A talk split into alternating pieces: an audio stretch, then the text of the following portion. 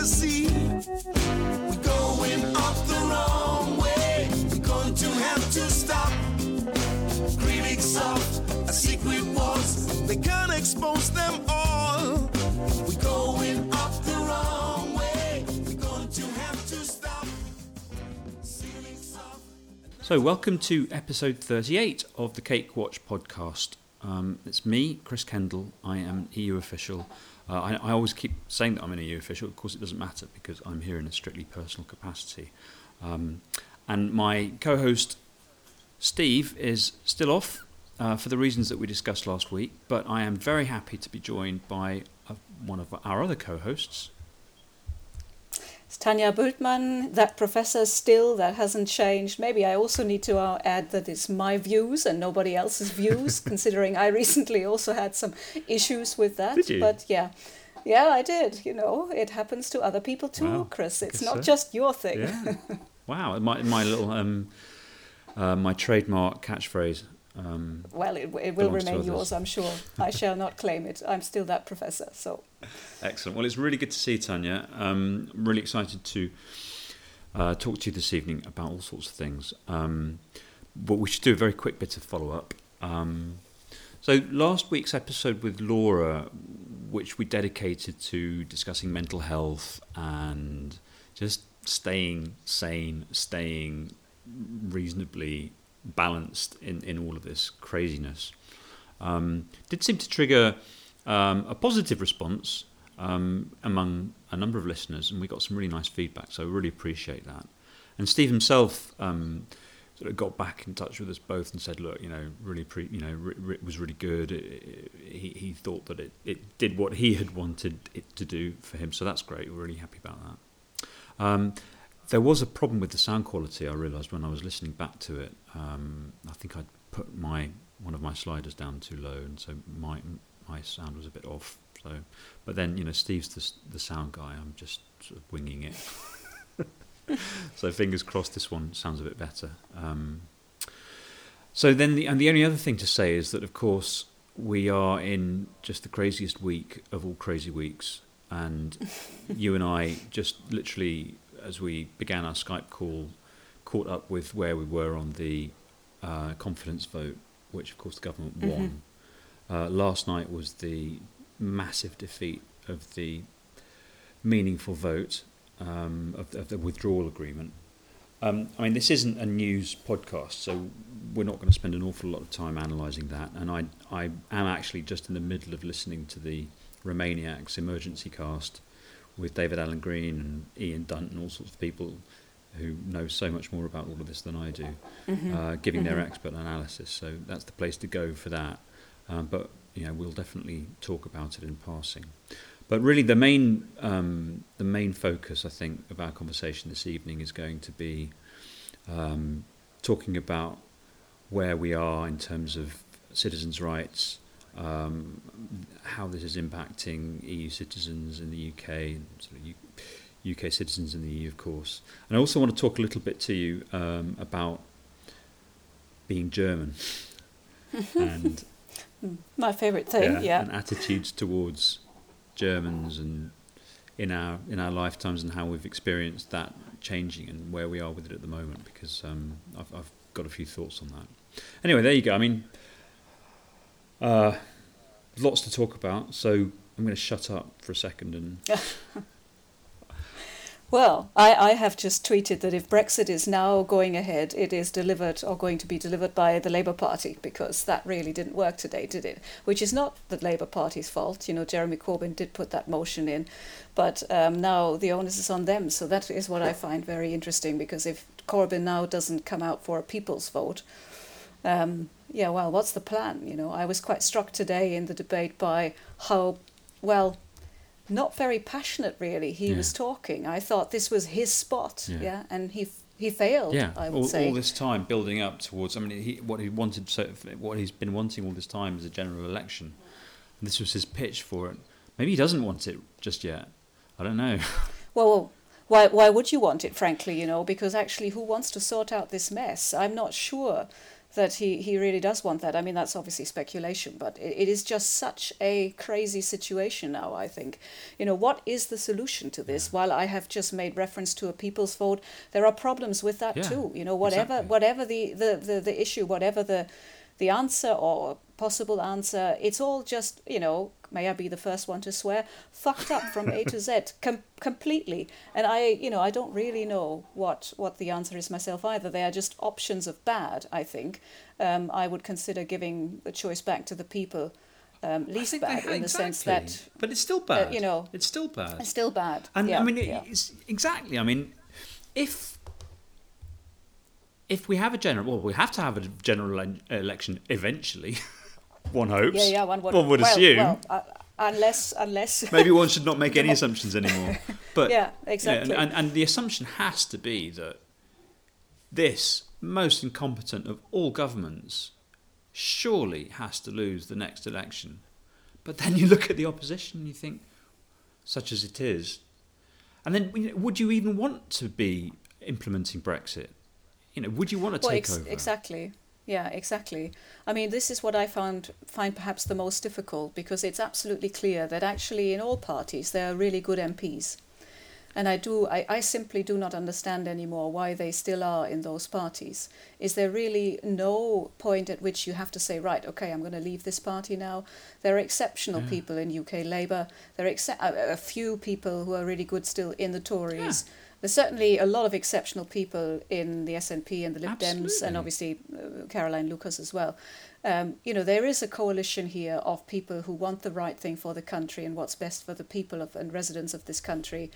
And, um, you know, I don't want to criticise them. They are trying, but still at the same time, I can't understand anymore why those certainly who are in Labour or in the Tories are still in those parties. If I was an M P for them, I, I wouldn't be, I'm quite sure. I, I think it's one of those things which is just uniquely weird about the British um, political scene and, and, and the fact that we are effectively, we live in this duopoly, this this tyranny of these two parties that, tyra- you know, that, that tyrannise even their own uh, members. And, and as you say, you know, it's not as if we are uniquely, you know, I, I, I'm very much not a British exceptionalist, as and nor are you, I should imagine, um, and and that works both ways. Not not only is the U K not an exceptionally amazing or great country, nor is it an exceptionally terrible or bad country. I mean, we are perfectly capable of producing uh, high quality, you know, medium to large country, perfectly capable of producing extremely capable, talented politicians, and they're there. You can see them right there. We hear them. Mm-hmm. You know, this this whole saga has has brought them to the fore, but not in the sense of giving them power, and it's very hard mm-hmm. to see how they reach power, simply because the system that we have is so broken.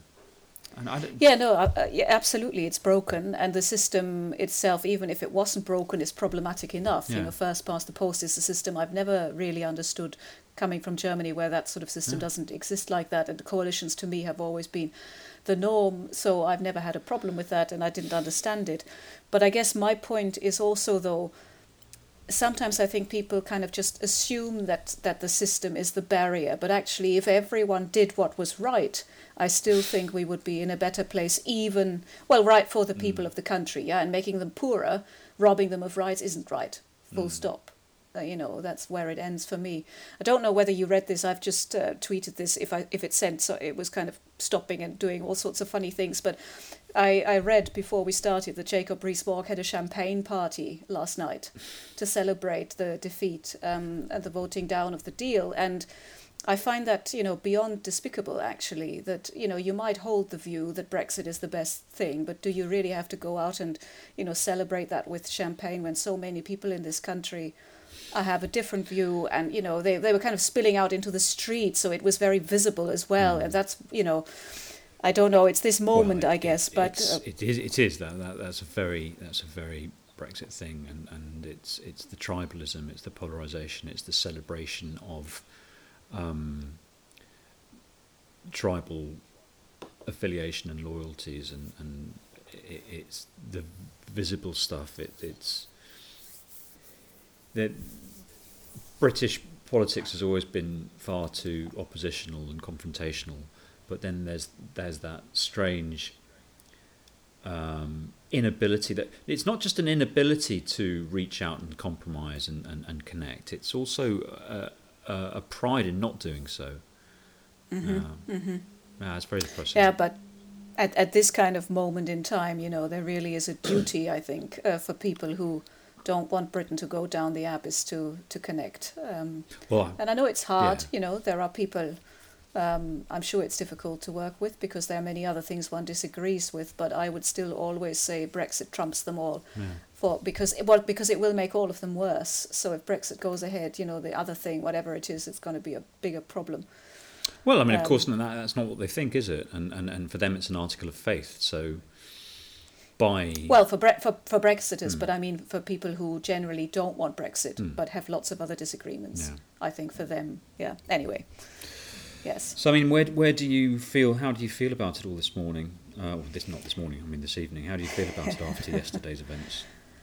I think it's very difficult because it's clear to me that the deal deserved to be voted down. I would have voted against it if yeah. I was an M P, no question. So I'm not in any way questioning that decision. But I also know, and not just for E U citizens and, and British citizens in the E U, but also for businesses and other people, but especially for the five million citizens so immediately mm. caught up in it, it immediately increased the anxiety because it adds additional yeah. um, uh, uncertainties on top of all the uncertainties that are already there.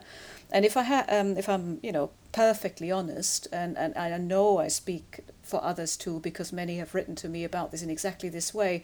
There was a great sense of upset last night amongst many E U citizens in the U K, because while they would also, I suspect most of them anyway, agree with what I've just said, that the deal deserved to be voted down, and it should always have been voted down, this celebration, this sense of, you know, this this moment that something had been achieved, which so many, well, bizarrely, of course, Remainers and Brexiters celebrated last night, wasn't a sense that E U citizens could share, because they are they are aware that immediately the impact is very negative. And here it gets really tricky if then people tell us, oh, but it might pave the way for a people's vote.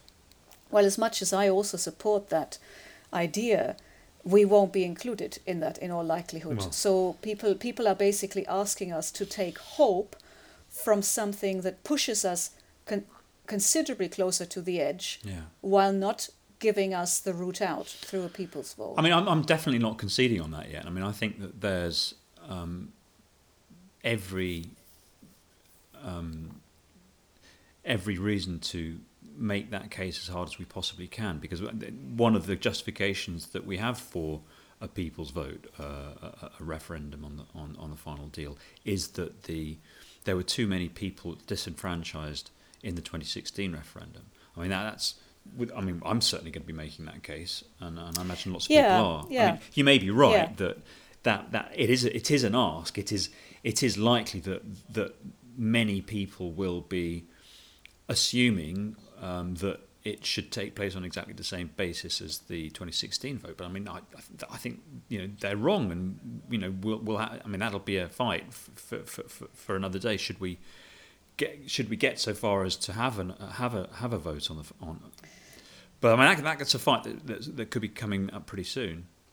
Yeah, no, and I mean, absolutely. Of course, you can guess what my position would be on it. I would I would make that case too, and I, I agree it can be made. But I'm also a realist, and mm. you know, there is something my political um, head tells me that perhaps that's a fight that, that can't also be fought, if I'm if I'm perfectly honest. But having said that, you know, Best for Britain launched a petition. There are people who uh, are making that case already. The largest group is not. That is a reality. Um, and, you know, yeah, perhaps a question for another day. Uh, regardless, I think that if we're going to have that vote, I think right from the start we have to be yelling as loud as we possibly can, this cannot be like the twenty sixteen vote. And that then works on, on every level, in terms of the detail of the question, in terms of the franchise, in terms of um, the funding, in terms of respect for the law, in terms of the tone of the debate. All all of these things, on every level, we have to be constantly saying, are we doing this um, the right way? Is this simply being a rehash of the awful thing that happened in twenty sixteen? I mean, that's something we just can yeah. never let go of.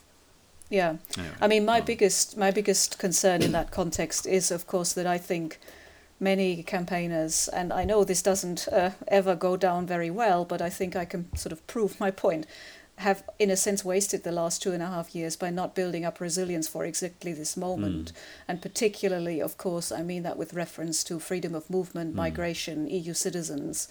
Um, and I think that's a, that's a tragedy. There's little we can do about that, because I can't change the last two and a half years, but that emphasizes the point you've just made. We've really now got to push on this. Mm.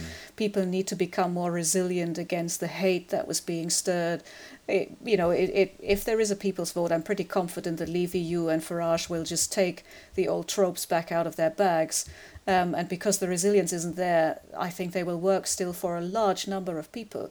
So while many may have changed their minds, you know, there still is a large proportion of people who haven't. And if I needed any proof for that, I mean, I really, really didn't. But mm. if I needed any, you may have seen yesterday that um, someone on a live Sky News uh, T V program called E U citizens or migrants more broadly, but really it was a discussion about E U citizens, um, bloodsuckers, live on t- live on T V. Really? And I th- yes, I didn't yes. see that. No, that's well, incredibly lo- look down depressing. down my timeline. There's a clip, so it's incredibly depressing. But actually what I found even more depressing was that the reporter didn't actually challenge that in any way and just sort of said, no, no, no, no, no, and went on to ask um, another question. Um, whereas the E U citizen who followed was super in his response. Yeah. He said, oh, I'm one of those bloodsuckers, and here is my kind of good, story. Oh, good. Yeah, so yeah. He, he was very good, but he got a really hard question straight away, kind of like, oh, but, you know, this this doesn't he have a point, the guy who called E U citizens uh, bloodsuckers. So that is a kind of way of, of, of talking that comes straight yeah. out of two thousand sixteen. And yeah. that's exactly what I mean. We haven't built that resilience up. No. We haven't changed anything. So what's the difference? I mean, I think there is a difference. Some views have shifted. Uh, generally, if you ask people now, here is sort of, you know, freedom of movement gives you this, this, and this. You know, the economy uh, is more important to people, or, or other things are more important actually than migration or, or freedom of movement. That's Theresa May's personal yeah. obsession, um, really, more than anything. But still, there are these underlying sentiments, and I can already see two thousand sixteen repeating itself. I'm already well, concerned. It, it, it is a risk, um, but uh, I think, to me, I think the Theresa May, Theresa May's red lines, I think this to me is the weakest area that we that the the weak the weak point that we can now attack. I mean, the, the the massive loss, the massive defeat yesterday. Uh, I the, the the argument to be made now is that the mass it was a massive defeat for her personally. It was a massive defeat for her red lines. And the, her reddest of red lines is free movement and immigration. And it seems to me that there is an opportunity. I mean, I'm, it, it, it, it's going to take some doing to to change that narrative. But I think that the, the, the, the, the foundations are there. And I think that's now where we start. We need to start building a campaign saying, you know, you want a change, you want things to, to shift. You know, um, obviously we're fighting for Remain, and we think that the way to get to Remain is through Uh, a referendum, through a people's vote, um, but we don't know how the next few weeks are going to pan out. Um, mm-hmm. If if there is a majority in Parliament against No Deal, there isn't a majority in favour of one solution or another. But a lot mm-hmm. of people will be um, e- examining well, what what what options are there, and as they explore those options, they'll begin to see, well, actually, we could. We could look at some other kind of deal if we change our red lines. And she, her red lines are now going to come under increasing pressure. So her reddest of red lines, immigration, free movement, that to me, you know, that that's that's that's such a vulnerable point for her, and that's where we need to be going going in like attack dogs now, because it, it, it mm-hmm. and it and it, it it deserves it too. It's such a it, it has been her obsession. And it has brought us to this terrible place.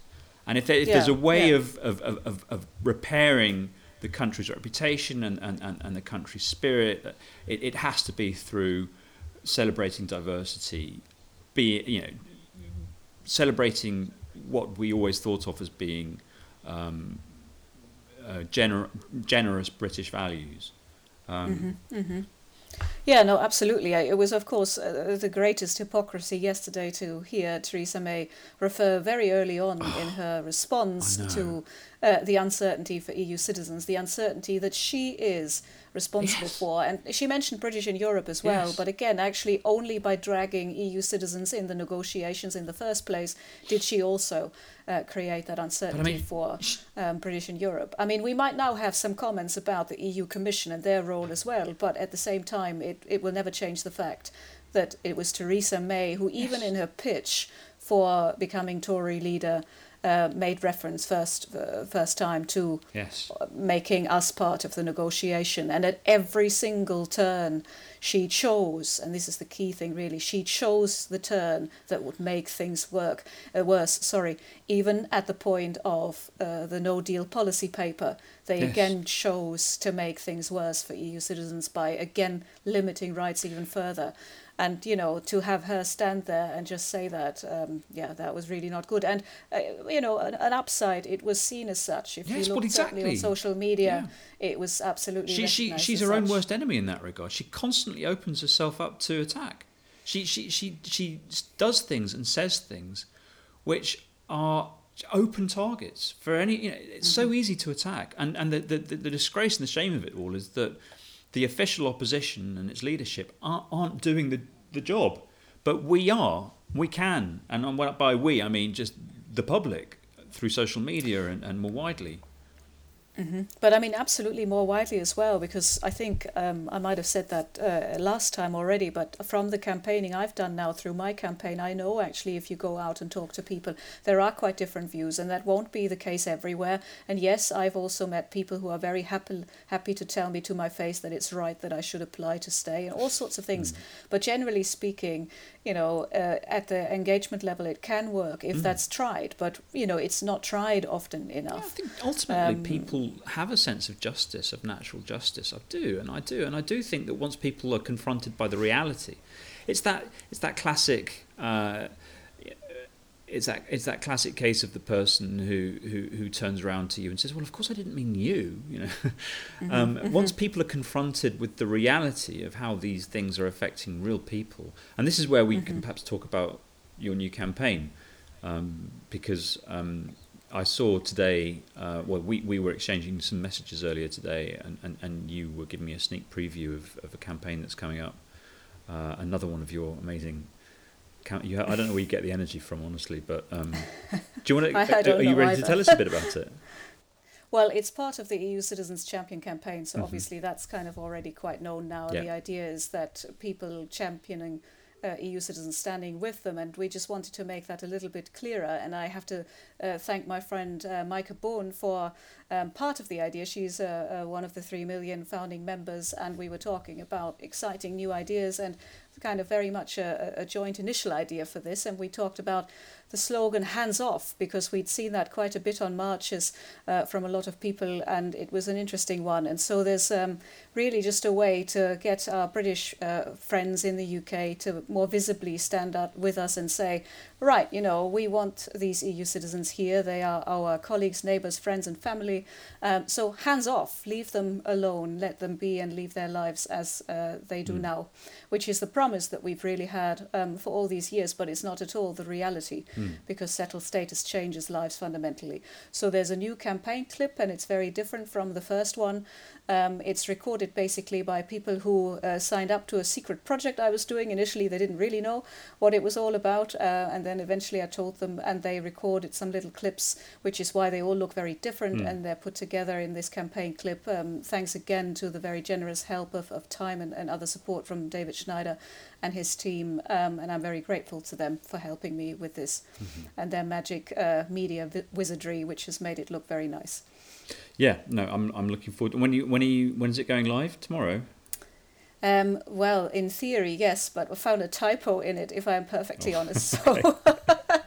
Uh, we'd already found two others. It's funny how the eyes work, um, I think, because if you watch it too often, then you don't yeah, see yeah, yeah. things no, anymore. No, I get in, that all in, the time. In, in, the, in the subtitles. Yeah. So I have to see how quickly you can fix that, but it'll be very soon. Okay. So uh, tomorrow probably. So tomorrow yeah. is. So we're recording on Wednesday the sixteenth. So tomorrow would be Thursday the seventeenth.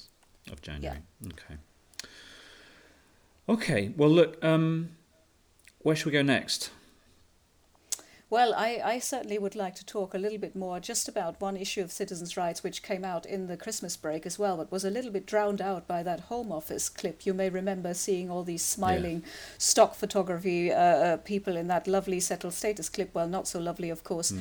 Um, bizarrely, it did have a positive impact because uh, it did you know, raise awareness very significantly yeah. amongst a larger number of people of what was actually going on and how disgusting it all is. Mm. So that was good. Um, but what it hid a little bit was a revelation that came the day after. And it is a much, much more serious revelation. And I really would like people to know a little bit more about it. Not that we know particularly much um, about it either, but Axel Antoni from the Three Million put in a Freedom of Information request in connection to the Settled Status app privacy policy, which comes up when you kind of apply that route. It's a very, shall we say, generous one, where we essentially would agree to signing our rights away to God knows who and God knows where, because it basically just says, you know, to private organizations in wherever they might be around the world. So um, Axel wrote a very uh, clear uh, Freedom of Information request asking, you know, who with and, you know, where is it stored, all these kinds of things. Um, none of this would pass even my employer's ethics clearance. So it's just very shady yeah. and shoddy and all sorts of things. And coincidentally, the day after that Home Office clip, the response came in. And the response was quite shocking. First of all, shocking because they flat out refuse to tell us anything mm. about what they will do with the data. Perhaps not such a big surprise, um, given, you know, Home Office behaviour uh, in other cases. But still, I find it shocking because we're talking about millions of people here and they're mm. not going to tell them what they're going to do with the rights and whether it applies to other application routes in the same way. You know, what are we doing? Mm. I was sort of tweeting at some point when we first saw the privacy policy, oh, look, you know, we're generating a ready-to-print um, deportation list here because in theory, it could include all sorts of data as part of the application. You take a photograph, you know, you do all sorts of things. So what is happening with what data and, and where is it going? But the the most shocking bit in the response is something quite different. And again, it's not actually, to me, certainly not a surprise at all. It's something I've been saying for a long time. But to have it in black and white in the Christmas holidays didn't exactly lift anyone's spirits. So it tells you basically very clearly that settled status will be used for immigration control. Mm. So this was never, ever about the protection of our rights. It was always going to be about controlling who can stay yeah. in what already is their own home. Yeah. Um, and now, of course, we can't predict the extent to which they will make use of that. So I'm not suggesting that I expect lots of deportations tomorrow. But the reality is the whole premise of settled status as a special status to protect citizens from E U countries is a lie. And that's essentially yeah. now very yeah. clear in black and white. Well, I mean, there's so, such a lot to unpick here. Um, so for me, sort of two or three things stand out. One is the discriminatory aspect of it. So um, E U citizens being treated differently to um, U K citizens and also other uh, citizens. But um, another aspect is you know, the basic data protection aspect, which um, the U K has always been considerably weaker on than some of the other E U member states.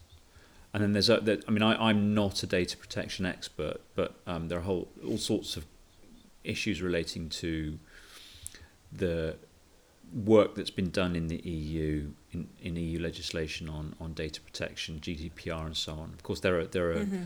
Um, my understanding is that there are, in any case, um, exceptions for government um, data gathering. Um, so rules that apply to private companies don't necessarily apply to um, governments. So that would have always been the case anyway. But then, of course, there are just the wider um, historical questions and parallels. And I, I hate I hate doing the Godwin thing, mm-hmm. but um, an argument that I think deserves being wheeled out every time we talk about identity cards, databases, gathering information of a select group of people, which identifies them as being separate and different. Um, the, the the classic one is, well, the the Netherlands has always been a very well organised state, um, and generally a sort of fairly liberal one, and one that is um, closely attached to values and so on.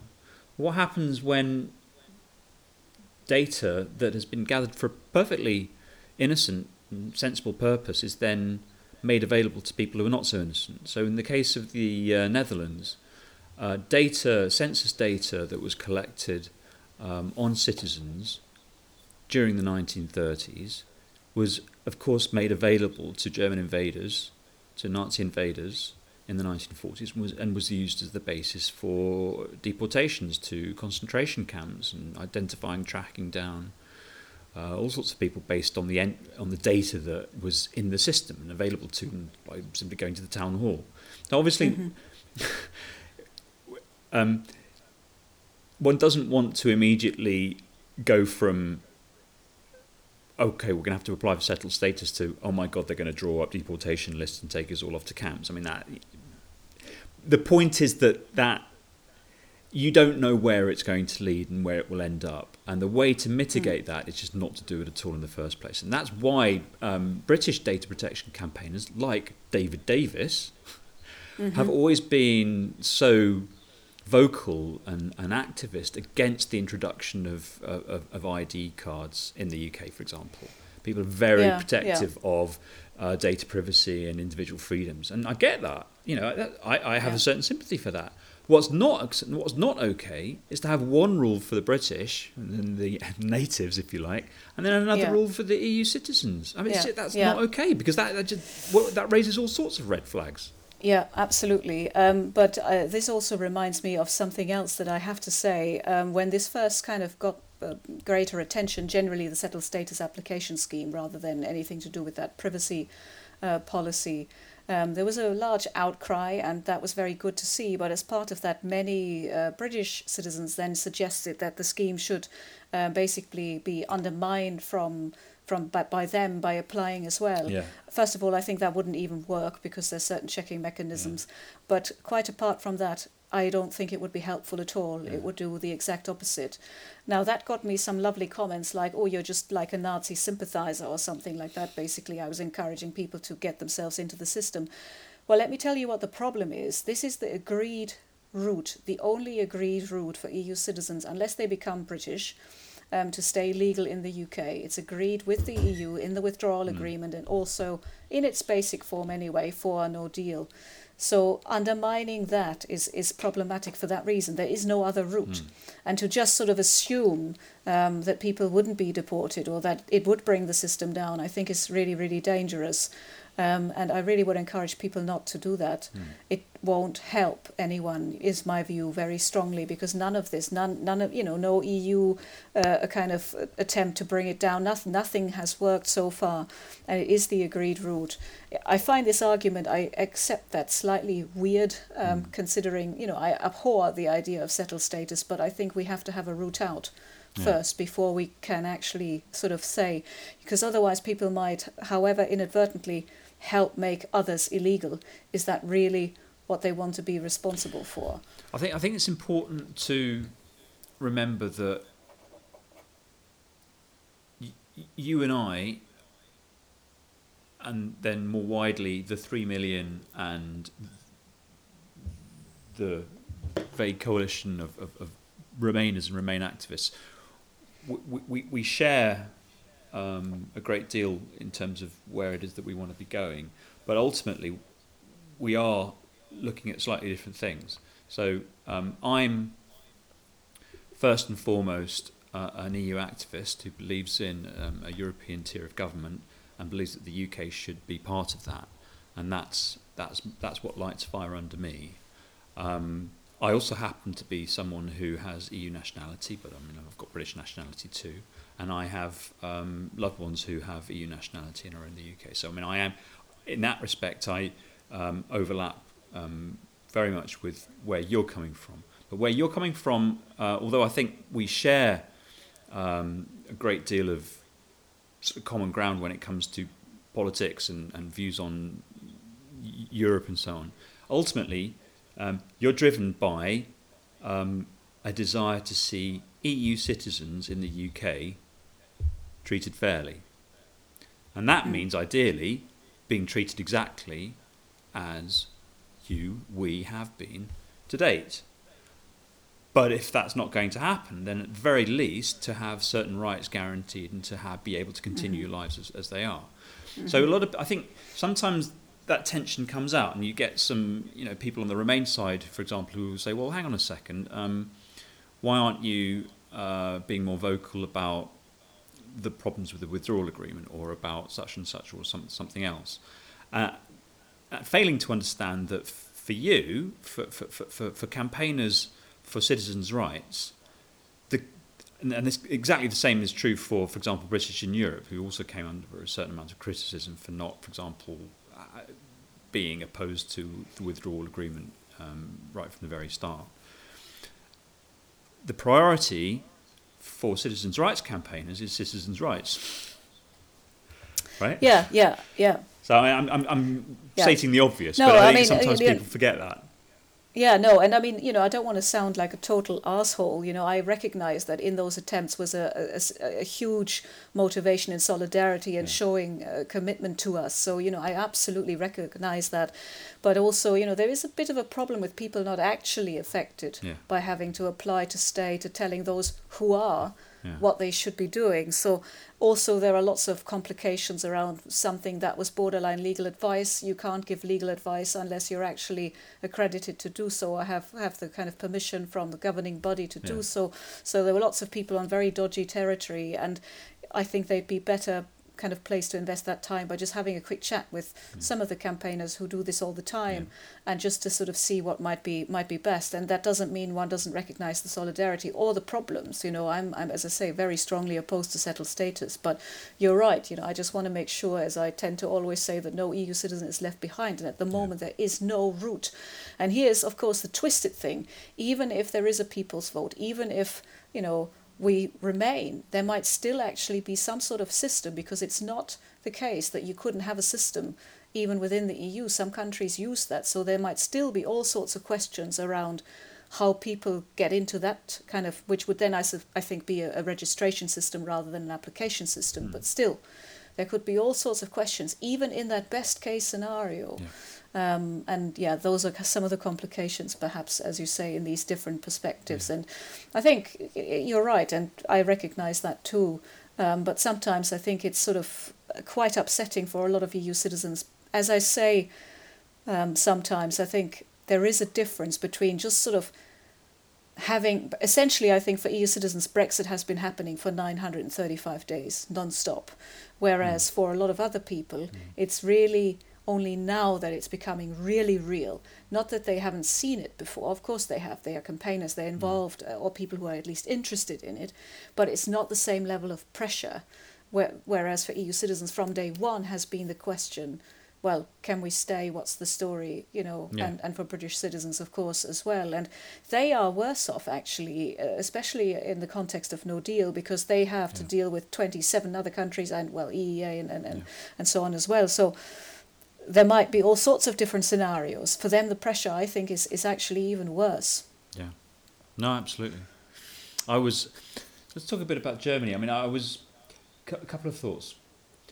One's, one is that I've been in the German embassy twice over the last couple of weeks uh, for um, administrative things. Um, the, Ger- the German... The German state... Yeah, can, well. is, is not always the most super efficient, and uh, people would be amazed to learn. And for example, uh, I, I'm not amazed. I always, I, I've never not understood, Germans. I, I Germans never, know this, ne- but others ne- who ne- never understood it. It's not efficient at all. It's all nonsense. So, for example, whereas most in most countries, when you want to apply for a passport or various paperwork, you can do it all online these days. Not if you're German.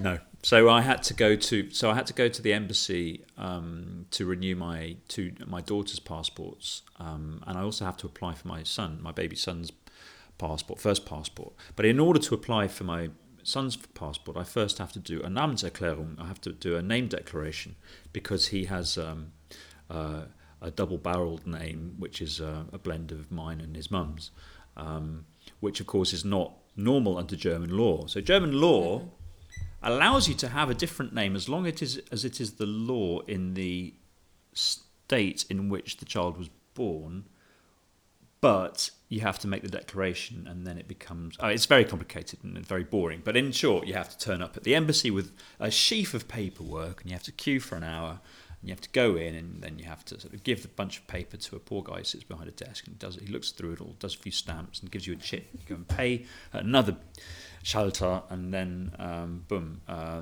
baby's got that name. Or at least he does six weeks later when the...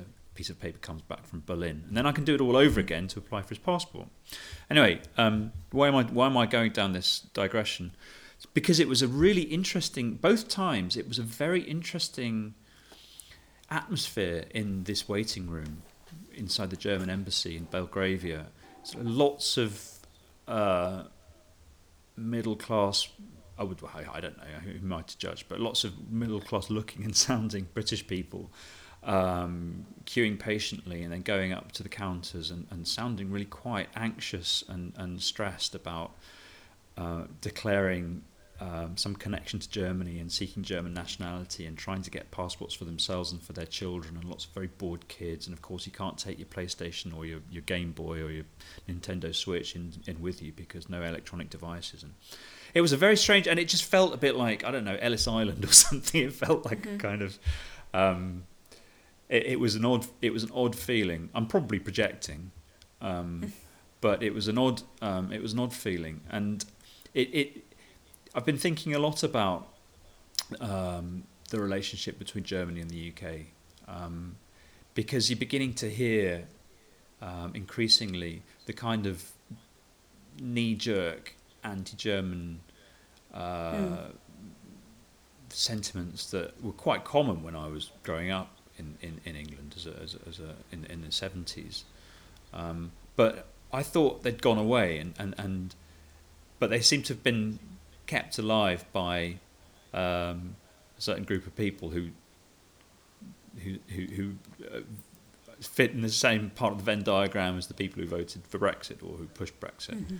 And you hear these, there was there was the, the classic, there was the famous conference, the Chequers conference in the in the late Um, eighties, where Missus Thatcher had a had a seminar with a bunch of right-wing thinkers on trying to define the German character, and this was in the context of German reunification. And that was something that um, rather radicalised me as a as a pro-European at the time, just because mm-hmm. I felt so offended by it.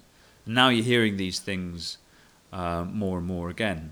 So you had, for example, um, the article written by Greg Hands in Conservative Home.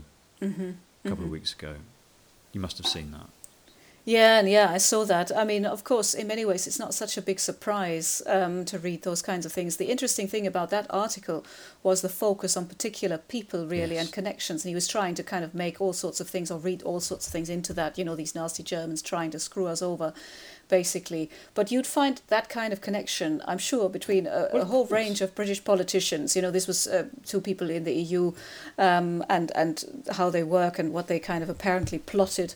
Um, but this is how networks work, where, wherever they are, between whoever.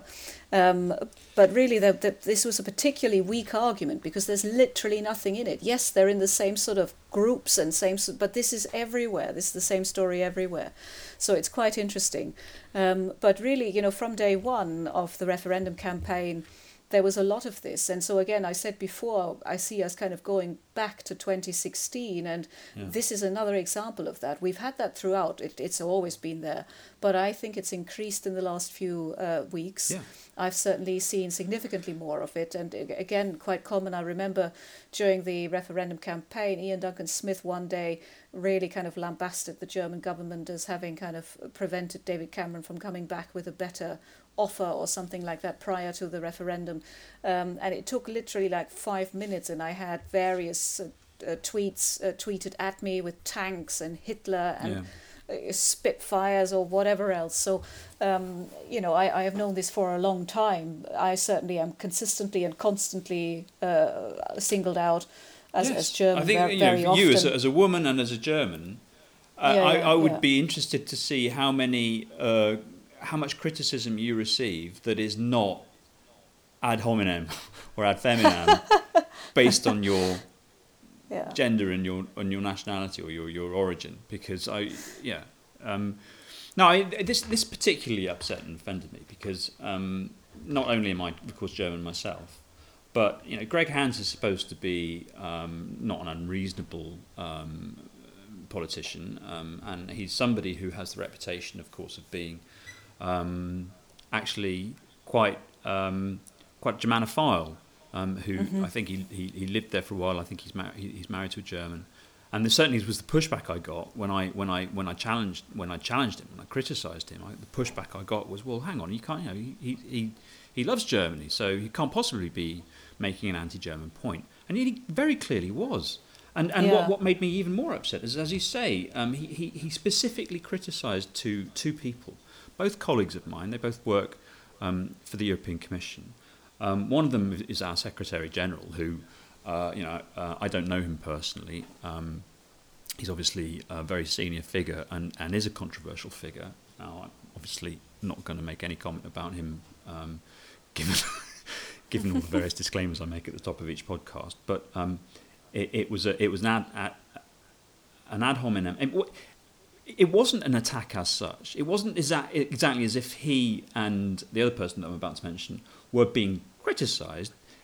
It was almost as if it was just simply being taken as, well, of course they're part of a big German plot, and why wouldn't they? I mean, you know, kudos to them.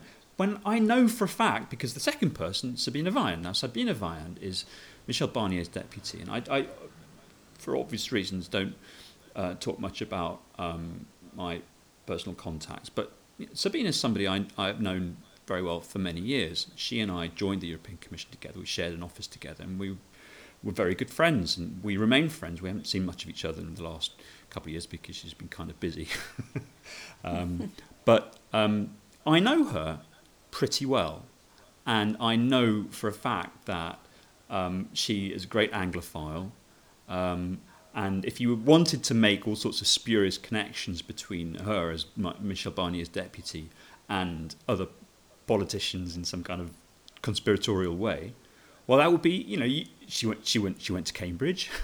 Um, she, she, she has certain political and religious affiliations, not my business to talk about. But, you know, it would be very easy to make all sorts of spurious connections. But I'm pretty sure that, you know, if you look at the British political establishment, um, how easy would it be to come up with some, to build some story on the basis of connections between people's school and between pe- where people were born and between people's party and political affiliation and so on. I mean, it's ridiculous. Sa- well, Saarbrücken I'm... and Karlsruhe, you know, are, are still, nevertheless, sort of two hundred fifty kilometres away from each other. These yeah, are yeah. two people who have, you know, who are six years apart. They didn't go to the same school. They happen to, to share some kind of political affiliation. It's a, Germany's largest political party. I mean, is that particularly surprising? So I just got mm. very offended by this. I thought this was really yeah, rich. yeah.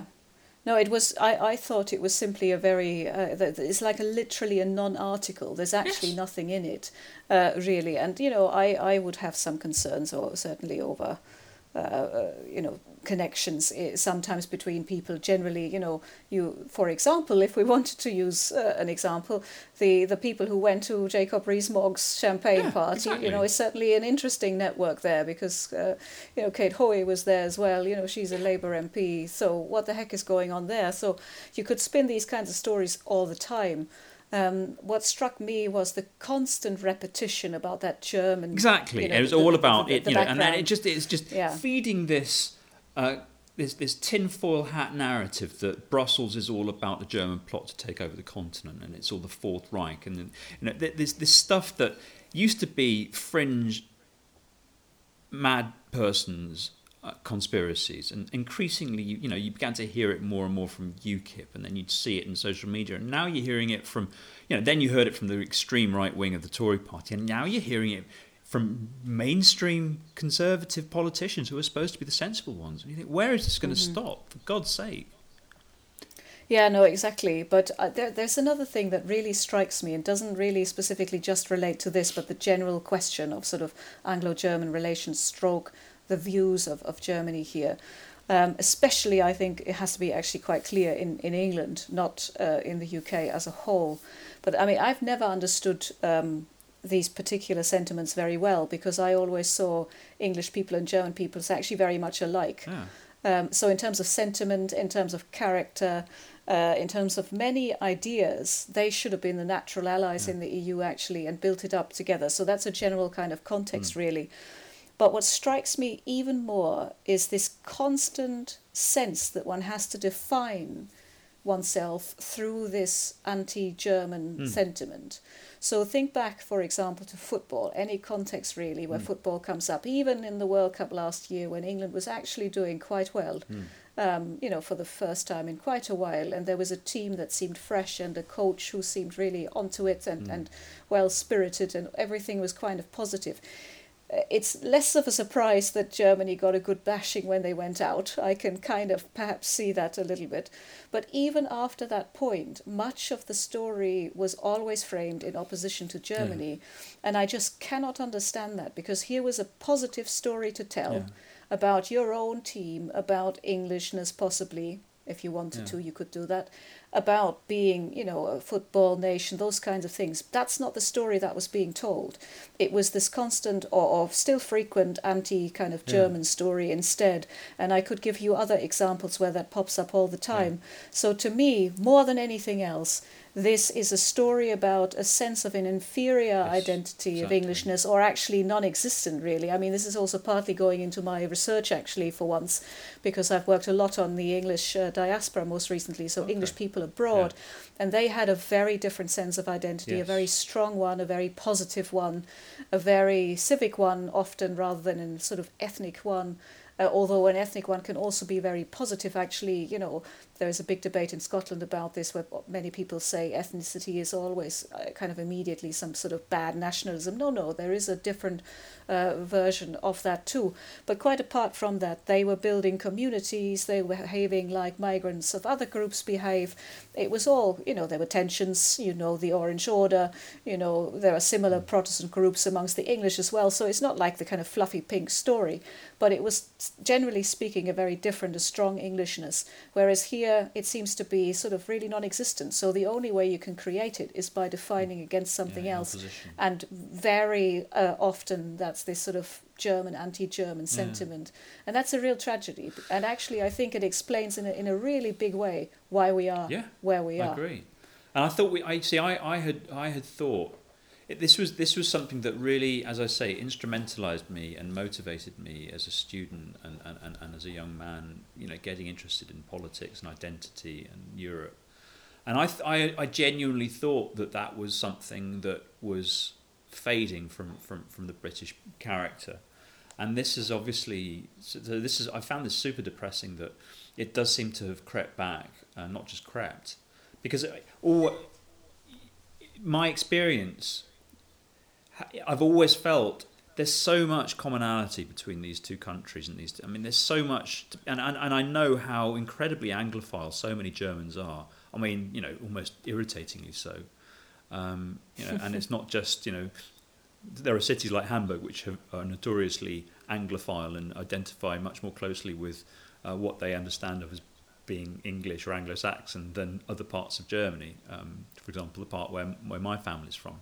But even my Swabian uh, um, Mitteleurope, Mitteleuropäische Oma um, was just so um, interested in this exotic um, country with its royal family and its fine china and its pomp and circumstance and its um, Rosamunde Pilcher novels. And yeah, yeah, yeah, yeah. You know, there's, I think British people don't actually realise quite what a strong romantic strain there is in, in, in sort of German popular culture um, uh, about England and about Britain. Absolutely. Yeah, yeah, uh, yeah, no, absolutely. And, and what my always, mother would watch. Yeah, exactly. And it just yeah. always frustrated me so much. Why, why are you so anti-German when these are people who are so like you and who like you so much?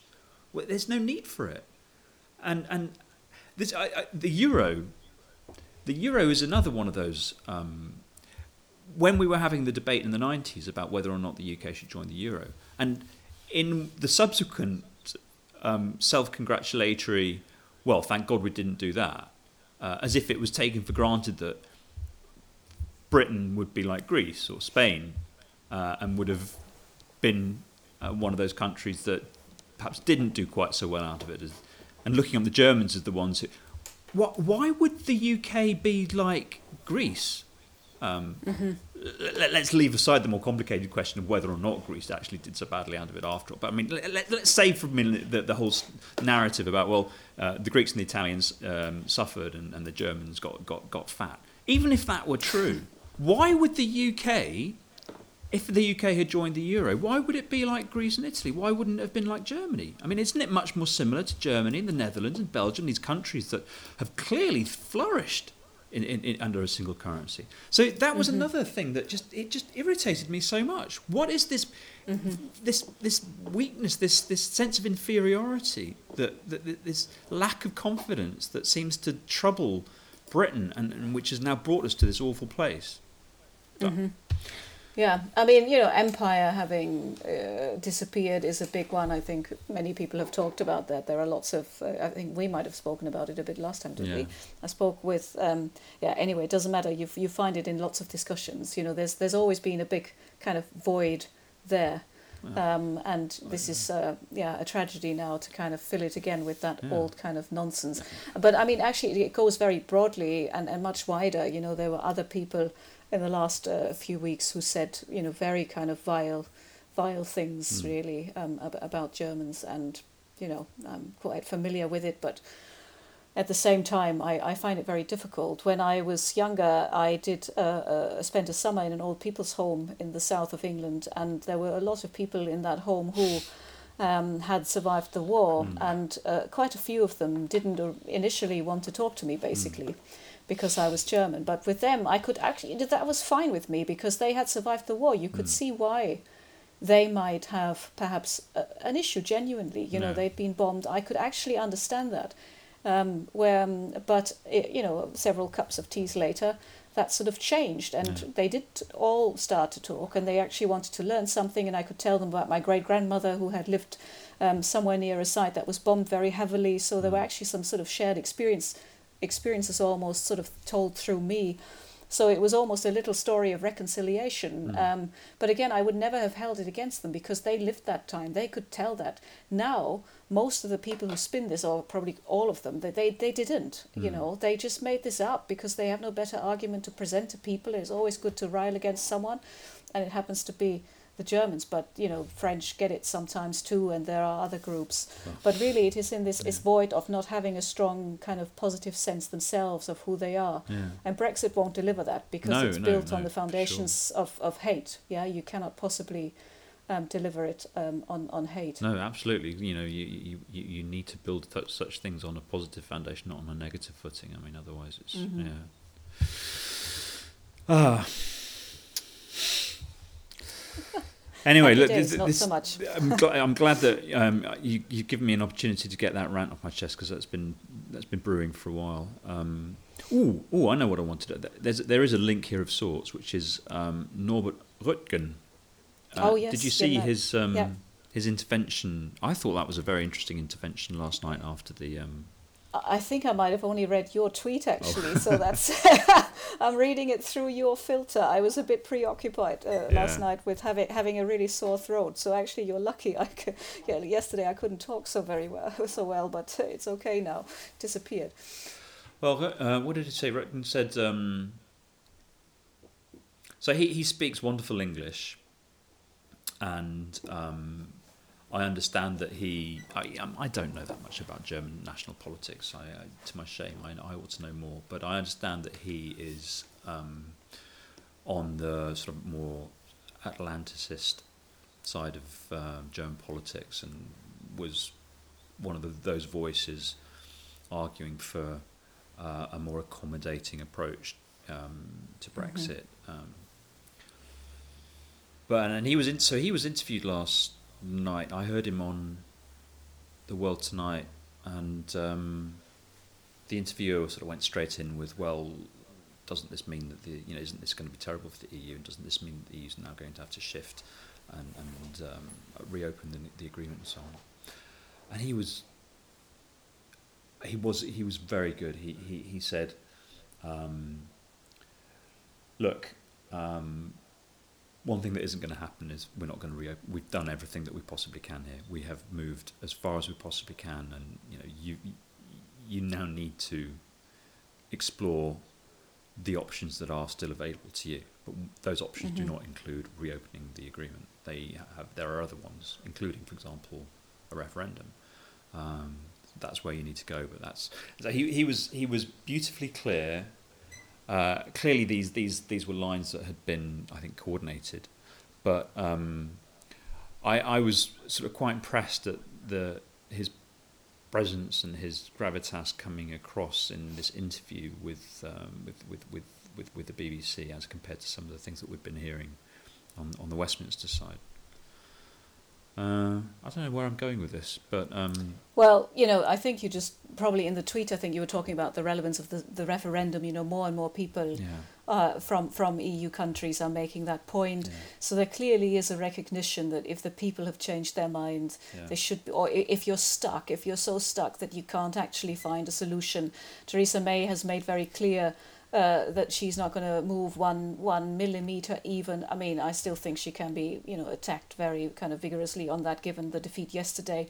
But unfortunately, then today kind of spins that round a little bit uh, again. Yeah. But, you know, cross-party talks aren't cross-party talks yeah. if you're not actually talking across parties. Yeah. It's just it's just ridiculous. Yeah. I mean, this is the craziest thing about Brexit. Every day almost there's something where you go, what the fuck? It's surreal. I cannot, yeah. I cannot believe someone just did that, because yeah. it's another yeah. kind of increasing craziness, yeah. or I don't know who it was, but I think Ian Dunt said something like that today about yeah. you know, the, the the shit still gets sort of shittier kind of yeah. thing, and I find that remarkable. You know, nine hundred thirty-six days later, and of course the referendum was quite a bit like this already, so actually we're talking yeah. over a thousand days yeah. uh, well over a thousand days um, you know yeah. it, it's it's just mad. The whole thing is just it's absolutely surreal and mad. To see it from the outside, so so yeah, you're right. So I, I, I So you sense very much in the public interventions that have been made by various senior E U politicians, both national and European politicians, you sense very much that they are resisting being very explicit, because that would be seen as being inter- as intervening, but also feeling, you know, somebody, the adults need to take over here. It's obvious what needs to happen. It's obvious mm-hmm. that sentiment has changed. It's obvious that you're not going to sort this out yourselves, Parliament, because you're horribly split. You need another referendum to sort this out. It's obvious. It's obvious. Mm-hmm. And you need to shift your red lines, because your red lines will not work. You cannot have what you want. And and this is still not getting across in the U K. Uh, but this is it's good that, I think, that, that, that European politicians are beginning to be a little bit more open. I mean, Macron was filmed doing one of his town hall things today as well, saying these things. And it's great. Yeah, I just yeah. don't think, unfortunately, this is penetrating the U K uh, political bubble very much, or the media. Yeah, bubble, no, absolutely. But. Absolutely. I think, I can't remember now who it was, but maybe yesterday or the day before, I saw someone tweet something about, oh, it's remarkable how united the E U has been. Well, that's what, what it's about. That's the point. You know, and and that's, the ho- that's the very point. And But I think he genuinely sort of meant that. It, yeah. It's not one of those commentators who talks nonsense all the yeah. time. It was someone who, you know, is, is quite yeah. all right. Yeah. Um, and it really didn't sort of occur, but that's the whole yeah. bloody point. But it is remarkable. It, but that's why the, the E U is remarkable. Well, of course, and, yeah. and sometimes why it doesn't work. Actually, yeah. I would say, you know, this is this is the other thing. There are lots of things to reform about the E U, but um, you know, to to assume that its very basic principle isn't working, and that you can just yeah. sort of say, oh, we're going to cherry pick this, this, and this, but your own, you know, your citizens can go and and uh, get lost. You know, yeah. It, uh, yeah. yeah, it's just it's it's um, it's a bit uh, sad. Yeah. Um, that this hasn't, again, you know, after two and a half years, I probably would have hoped that it would be further along, yeah. that sort of recognition. But then I look at the press and, of course, I'm not surprised, no, no. Um, because the way much is reported there, especially mm. in the Telegraph, uh, and actually the Times now sometimes as well, it's quite shocking. Yeah. Um, I think papers that used to be uh, high-quality papers, um, or at yeah, least, you well, know, reasonable. Yeah. Um, are, are not that anymore. Um, and what really worries me overall, and you know, this kind of brings back to, to what we said at the beginning a bit about there being no no no solution that actually really is good. Yeah. In, in, in there's something kind of problematic about all of them, yeah. and I know which one I would prefer. It's the same that yeah. you know we've set yeah. out and talked about a lot. Yeah. Democracy, you know, should mean that we, we give the choice back to the people, yeah. but. These divisions that have opened up, the lies, you yeah. know, all of that. I, I have no idea, really, genuinely, honestly, no idea how they can ever be mended. I know stories of uh, families uh, who are essentially split right down the middle, um, and then other other stories where um, certainly E U citizens are struggling very much with how um, ignorant people are, and I think not necessarily on purpose, and that's what also what, what they would say, but just no appreciation of the stress many have been under for a long time. So I, you know, across on the whole, the country, I, I don't know. You know, so all this talk that Theresa May, I'm sure, will have made again today about divisions and about the, you know, People's Vote providing further of them. I, I wouldn't rule that out, to be honest. There might be new things that get opened up, but to my mind, it's already so divided. Yeah. And if, if you go ahead with Brexit, it's just going to confirm that. So any opportunity that is there yeah. to to try and stop that is, is the right way forward. Well, you know, so. The E U has a lot of experience in this, and you know, I I, um, I, I, I sometimes tweet about the conversations I have in the cafeteria with people, and um, uh, I don't know. People people may assume that everybody in Brussels is sitting and, and laughing uproariously uh, at what's going on in the U K, and that's not true. Of course, uh, people are not. People are very concerned and worried, but at the same time, nor is it true that people are sitting there in very solemn. There's a lot of Galgenhumor, there's a lot of sort of gallows humour, and um, as you'd expect, because um, come on, it was the weekend, and uh, uh, Axel was a fellow German, and I we decided to go for Spitfires in the pint because well, what go, else yeah, can exactly. you do? No, you I mean, have exactly. We have that. to we have to find humour in all of these things. But I was having a, a, a conversation with a couple of friends um, um, in a, in the cafeteria a couple of weeks ago, and we were talking about Brexit, and um, you know, we have a lot of experience um, in in my part of the E U um, institutions on working with partner countries that have been through difficult mm-hmm. and polarised sort of domestic problems um, and, and conflict. And a lot of the work that we do and a lot of the expertise that the E U has built up has been in institution building, where there has been breakdown of institutional of institutions, and in conflict resolution, where you have communities that have been fighting and have become utterly polarised. And it is both gallows humour, but also deadly true that we're now looking at the. You look at the U K and you think, well, you know, this is going to be our task for the next fifteen to twenty years. Is going to be employing our neighbourhood policy with this neighbour of ours to help to breach those, bridge those those divides and, and, and rebuild those institutions. And now that sound, that may sound very, in the context that we've been discussing, that may, may sound you know, quasi-imperialistic and very arrogant. And that's certainly not you know, the, the way people are feeling, and not what I would want to come across. But I think also it's important that British people need to understand that they are not exceptional. We've talked about this before. They're not exceptional. They're not intrinsically different to people in Ukraine or Bosnia-Herzegovina or Spain or you know any other you know, country that has been through a, a difficult time and needs to find ways of, of, of mending and healing. And, and you know outsiders are necessarily going to be part of the process. The, Brit- the British have been have been on that. You know, have been. Have oh well, I, I I know. I mean, where where I was born, the part of Germany was British. Exactly. Uh, you know, after after the war. So, in fact, you know, there was a direct bus service from my town to London yeah. because all the servicemen it it left behind the the military yeah. uh, base. Yeah. Um, but uh, ordinary Germans could go onto it sometimes as well. Yeah. So that's how I went to go to that old people's home. Is it? You know, God yeah. knows how many hours yeah. that took. But you know, essentially, hop on the bus in my hometown, get off in London. Yeah. It was also my first encounter. I mean, not to into this kind of stuff, but my first encounter of what I consider mad uh, opening train doors from the inside. You know, I almost, I almost missed getting off because I couldn't figure out how to oh, open put the window down, train. reaching out, and yeah, yeah no, they yes, don't even have those yes, anymore, unfortunately, yes. do they? Uh, yeah.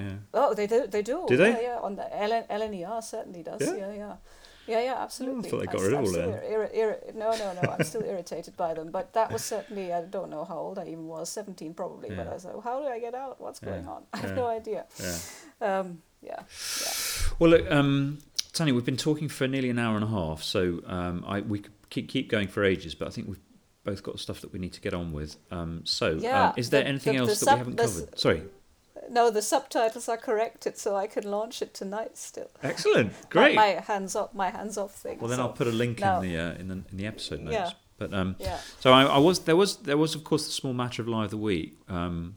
But we can deal oh. with that very quickly. Um, well, I've got one. I mean, if you can think of one while I talk about the oh, one that I've got here. Yeah. Well, the lie of the week is, to me, very obvious, and it's a lie that has been uttered countless times since the vote last night, which is that um, Brussels now needs to renegotiate the withdrawal agreement and drop the backstop. Mm-hmm, mm-hmm. This is yep, that's a good one. This is yeah. the massive yeah. self self delusional yeah. lie being told by all sorts of people. Um, yeah. Well, I mean, that that's a really good one, and I would gladly second that in many ways. But for me, it has to absolutely be the line that, you know, E U citizens and British in Europe, for that matter, will continue to be able to live their lives as they do now, which is the biggest, um, most disgusting lie, I think, of, of all of them, really. Yeah. Um, and Perennial. Will forever be for me, because, as I say, you know, we are your colleagues, neighbours, friends, family, lovers, whatever. Um, and so, hands off. Yes. Okay. Well, look, that... Two two rock solid lies there. Um, so look, let's let's close on. I've got a couple of quotes. Here we go. So one was from Frans Timmermans, um, speaking today in the European Parliament. So Frans Timmermans is the Vice President of the European Commission, Dutch politician, Dutch socialist, and he's going to be the Spitzenkandidat of the Socialists in the in the in the European elections this year. Uh, so if the Socialists win the election, uh, then he will be the next President of the Commission. And uh, jolly good one it'd be too, I'm sure. Anyway, look, he um, he quoted C S Lewis, um, you can't go back and change the beginning, but you can start where you are and change the ending, which I thought was a very uplifting and positive um, uh, way, a spin on what happened yesterday in uh, with the, with the rejection of the withdrawal agreement. What he's saying is, mm-hmm. look, you know, we are where we are, but you know what, you can still change this. We we, we can write our own ending. And that then got me t- to thinking of Brecht. So um, one of my very favourite poems uh, is um, this very short one by Bertolt Brecht, which is um, Alles wandelt sich. Do you know this? You must yeah, do. A bit. So alles wandelt sich, neu beginnen kannst du mit dem letzten Atemzug. Aber was geschehen ist geschehen. Das Wasser, das du in den Wein gossest, kannst du nicht mehr herausschütten. Was geschehen ist geschehen. Das Wasser, das du in den Wein gossest, kannst du nicht mehr herausschütten, aber... Alles wandelt sich. Neu beginnen kannst du mit dem letzten Atemzug. Now, I'm sure nobody um, listening to this would need that sort of translated, but um, what the, that beautiful sort of mirror uh, movement in that poem saying, look, everything changes. Um, you can start again with each new breath, um, but what's happened has happened, and the water that you pour into the wine, you can't pour it back out again. But, you know, what's happened has happened. The water that you pour into the wine can't be poured back out, but everything changes. You can start again with each new breath. And to me, you know, that's a really uplifting and positive um, way of thinking about where we are with Brexit. You know, it's not over. And I can't believe that no. at this point, so close to Brexit Day, we're still here, we're still talking about the possibility of stopping this entire thing. And it's Which increasingly is a good, possible. W- w- It feels. Yeah, but you know, it's it's that this is the madness, uh, though, of it all. But you know, I, I don't want this to sound too sort of su- too self-praisy. But we are where we are because of all of us. Yes. And I think that's very important. Um, and with all of us, I mean all the campaigners, yes. obviously not us, us as such, but all the people who've invested so much time yeah. of their lives uh, into this fight. You can't be called any other. Uh, way we were asking ourselves, you know, last time when we, when I was on the programme, why we still do this, and I guess that poem perhaps is the answer to that, actually, now that you've said it. Um, because we know that people can still change their minds, um, and yeah. that we can still, yeah, make this better. Yeah, we can. So there you go, um, an unusually positive note to end the podcast. Maybe that's because Steve's not here.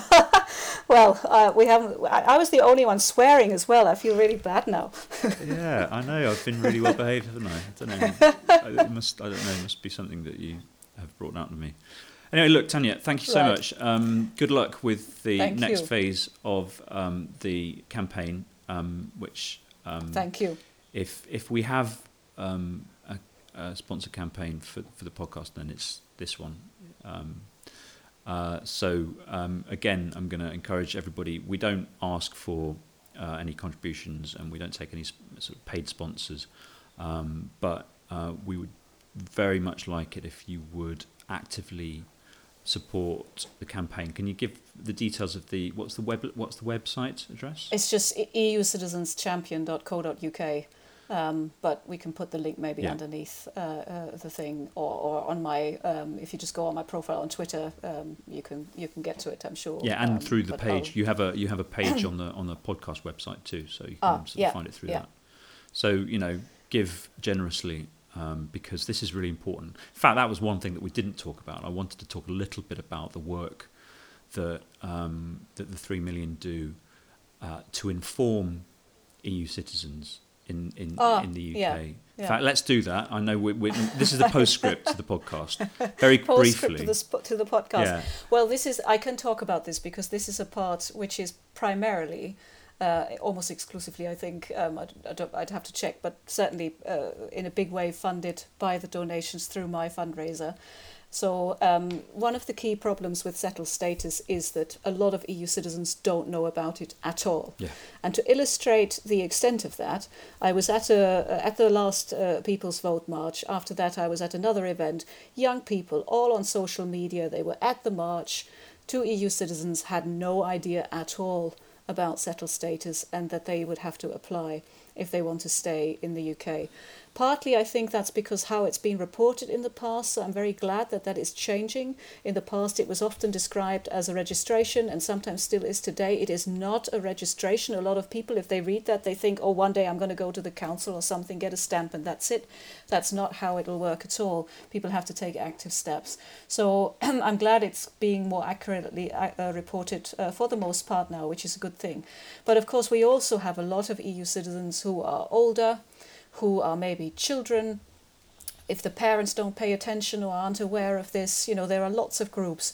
We have uh, groups who just don't fall into the kind of concept that the Home Office has come up with as an E U citizen. We don't all have mobile phones. We don't all know how to do these things. And even, you know, if you have the wrong mobile phone, as I do, an iPhone, it won't work anyway, uh, even on that. So, for example, the other day, a group that is supporting Roma people in the U K, uh, we're supporting some of them through settled status, and the vast majority of them wouldn't have been able to do it on their own at all. There were lots of other problems. So these kinds of groups, but really ultimately everyone mm. needs to be informed about the rights and obligations that they have and needs to be supported through the yeah. process. So my fundraiser was always going to be in a big way about that aspect of it, because if people don't know about it, they will um, become probably illegal by accident, basically, yeah. if all of this goes ahead. And then it's highly possible that the only way it would ever come out if five years later you go to the doctor and they won't treat you. If yeah. you never travel, if you never go anywhere, if you don't take any benefit, why would people know? Yeah. They just wouldn't know that you even exist, because the U K doesn't have a system normally to kind of capture people. Um, so that's why I keep saying, while there are lots of differences, this is a new Windrush yeah, uh, generation exactly. in the making. Yeah. So uh, the donations so far through the fundraiser, um, and thank you to all the donors, by the way, at this point, I'm, I'm really grateful to all of you, and I can't overstate that enough. Uh, funds uh, employment for someone, or to employ someone for two and a half days a week to do only this outreach work. So that means organising events throughout the U K, going to many of them, liaising, all these kinds of things. Um, uh, they have taken place in lots of different places around the U K. But of course, that really is just the tip of the iceberg. The government is investing a little bit of money mm. Um, into this, but really in the big scheme of things it's too little, mm. um, and they're not necessarily always providing information. Some of the money is for, for other things.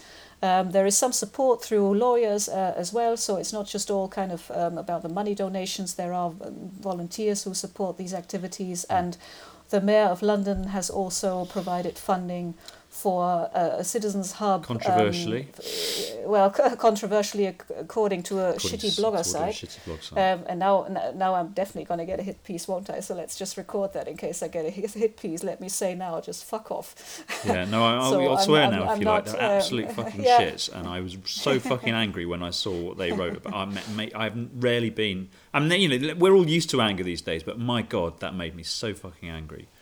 Well, it, it was it was uh, uh, enraging because it was factually incorrect. I mean, that's not such a big surprise, but it just sort of makes it worse. If they had just picked up on them almost like spending money on foreigners, I would have almost preferred that, because at least it would have been kind of correct, whereas what they were telling was just nonsense lies. And of course, really, it was primarily an attack on Sadiq Khan, but I hadn't expected, I really honestly hadn't expected that they would sing so low and uh, attack the one... And then it was picked up by Gizera um, Stewart's. um, organisation. Uh, outfit. Whether yeah, it was I, her, I, I, she herself, but it was her outfit picked this up. It was her And outfit, that is just yeah. so offensive. Yeah. That, yeah, uh, absolutely. Yeah, I, I actually found that one the worst. You know, that Leave E U would pick it up isn't such a big surprise. That some of the other individual people would pick it up isn't such a big yeah. surprise. But certainly, uh, yeah, Gisela Stewart's um, group shouldn't have, really, really shouldn't have. You know, I would love to meet Gisela one day and debate her because... Oh, I'd love to see that. Yeah, it's just... Uh, That's a, that is a meeting uh, I would love to see. Preferably prefer- preferably in German, maybe. That yes, might, uh, let's make work. that happen. Actually, no, no, let's not make... Not in German, I'd be very bad. I, I can't speak German in very well anymore, uh, probably. Um, yeah, I, uh, I I would say everything in English half the time. So anyway, this, it is serious that that happened. I, I'm not impressed, and if that is what's bound to come in the next uh, few months, you know, it's it's not good. But anyway, that outreach work is critical, and you know, thanks to the Mayor of London for providing that funding for the service of, of just helping E U citizens. Well, it's an, uh, an with, absolutely uh, important service. Status. Sorry, I, I spoke over you, but you know, here we are, people who. Um, had no reason to expect that this would happen, this bomb would be dropped into their lives. And they weren't given a voice in this either.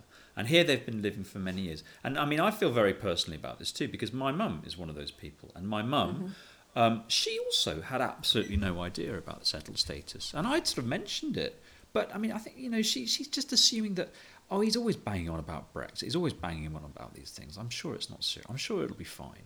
There are going to be so many people like that who simply don't understand what's coming. They just don't get mm-hmm. it. And and as you say, they're the people who are going to end up uh, falling into illeg- illegality by accident and through no fault yeah. of their own. And, yeah. you know, it's, yeah. So with the service that you're offering is is uh, that that that you know the, is it's a, a fantastic and a necessary thing. And so please. Um, Uh, if you if you've ever felt that you, you'd like to contribute to, in in some way symbolically to this to this podcast, please do so by um, making a contribution to um, E U Citizens Champion, and, and we'll give you the links. Okay. All well, right. yeah. Thank you very much. That would be marvellous. Of course. Thank you. All right. Okay. Thanks a lot, Tanja. Okay. okay. Good night. Bye. We're going up the wrong way. We're going to have to stop the critics of the secret wars. They can't expose them all. We're going up the wrong way. We're going to have to stop a series of unnatural laws.